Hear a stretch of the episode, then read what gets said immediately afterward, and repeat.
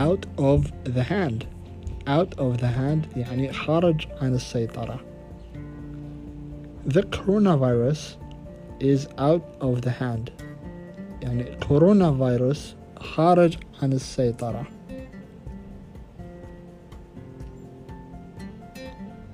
break a leg break a leg طبعا break a leg يعني إذا تشوف المعنى مال هذا التعبير.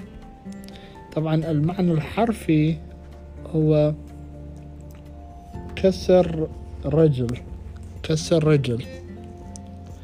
بس المعنى الحقيقي يعني هو حظا سعيدا. Break a leg. Break a leg. Break a leg. يعني حظا سعيدا. يعني مثلا صديقك راح يقول لك I have a quiz. Okay. I have a quiz. طبعا I have يعني عندي. و quiz يعني اختبار بسيط.